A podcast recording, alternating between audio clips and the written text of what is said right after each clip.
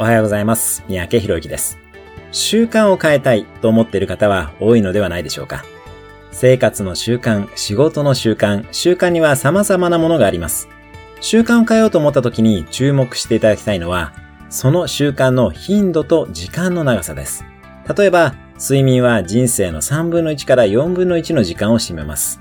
ということは、睡眠の質を上げるような習慣を持つと、一生が大きく変わることになります。姿勢もその一つです。姿勢が変わると肺に入る酸素の量も変わり、頭も冴えてきます。また、時間以外に頻度の多いものの代表格は食事だったりしますね。習慣を見直そうと思ったら、ぜひご自身の生活の中で長い時間をかけているもの、頻度の多いものを考えてみてください。睡眠、食事、呼吸、姿勢、そして思考や感情などがヒントになるかと思います。